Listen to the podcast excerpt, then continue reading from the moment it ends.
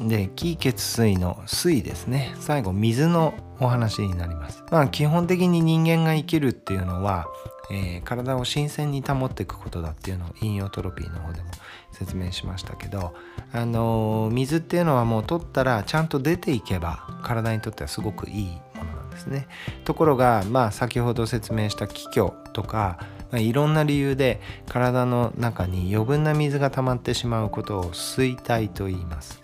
でこの水体っていうのがひどくなってくると短濁といって先ほどの川の例で言うと川底に溜まってく油汚れみたいなものですね。そういったものが増えてくると痰とか織物が増えてきたり吐き気とかめまいにつながることがよくあります。それでえー、水に関してですけどまずは一つこの水を調節して外に出すためにはやっぱり塩が非常に大切になってきます。で腎臓の働きなわけですね。これは西洋医学でも腎臓っていうのは、えー、血液からおしっこを作ることなので腎臓の機能が落ちてくる更年期とかの頃はすごく水が溜まりやすくなります。でこの水が溜まるとですね例えば鼻水軟便むくみだるさそういうのが出てくるわけですけど特に気づきにくいのが朝の不調が出てきます。でよくえー、問診票で朝起きた時に疲れが取れてないあるいはまあ単純に疲れが取れないっていう人は大体朝感じてるんですけど朝っていうのは基本的には寝た時に疲れっていう気力っていうのは回復してるはずなんですね。ところがそれが取れてないっていうのはどういうことかっていうと実は朝水が溜まってるから体のだるさを感じるっていうのが一つの特徴です。で特に朝の不調で、えー、頭痛ですね。朝の頭痛っていうのはだいたい水が溜まってるか歯ぎしりかがあの多いです。これは西洋医学的なあの脳腫瘍の時もあの共通して言われることなんですけどあのモーニングヘデイクって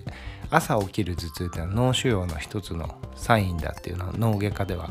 当たり前のことで、えー、これに対しては五苓散っていう薬が脳外科医の人でも使うんですけどそれは非常によく効きます。であとは動悸とかあと朝不安になるタイプの人ですね。不安にもいろんな原因がありますけど夜不安なタイプの人っていうのは血虚ですね。夜血が少なくなってきて血虚になるタイプが多いんですけど朝不安な人っていうのは、えー、水が溜まってる水体っていうことが非常に多いです。で、えー、この水っていうものが溜まりやすいっていうのも現代病の一つなんですけど、まあ、一つには昔よりも水が取りやすくなってるっていうのも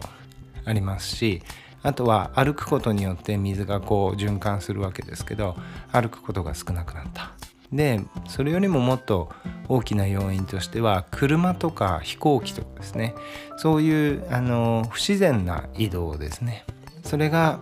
水の性質を非常に悪くします。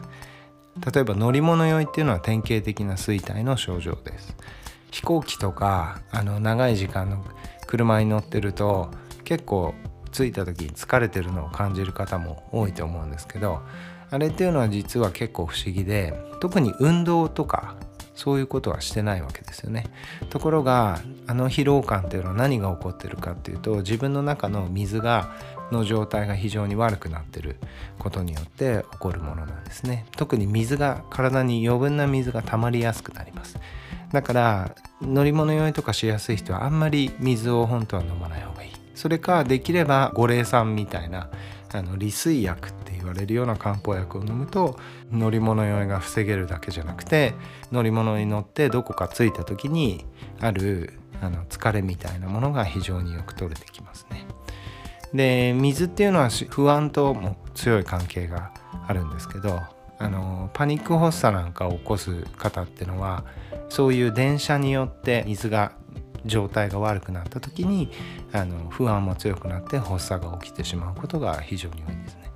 やっぱりその水っていうのは重力との関係が密接なものなので、え、不自然な高速移動とかすると水の状態が悪くなるんですねだからパニック発作っていうのは電車の中で、え、朝特に起こることが多いっていうのはこの衰退の症状の典型的な症状ですねでこの衰退に関しても悪循環がありまして悪い時に悪いものを欲するので結構水が溜まった時に水を取りたくなるっていうのは一つのあの特徴です。で特にあのコーヒーっていうのはですね僕もブラジル生まれなんでコーヒーが大好きなんですけどやっぱりコーヒーを取りすぎると体にすごく水が溜まりやすくなってカフェインだけの影響ではないと思うんですけどパニック発作なんかも起こりやすくなりますしあとコーヒーは南国のものなのであの冬とかに、えー、取っていると非常に体の状態が悪くなって不安とかそういったものもあの強くなってきてしまいます。あとはアルコールとかですね。あとは、えー、寝る直前の飲食っていうのはすごくあの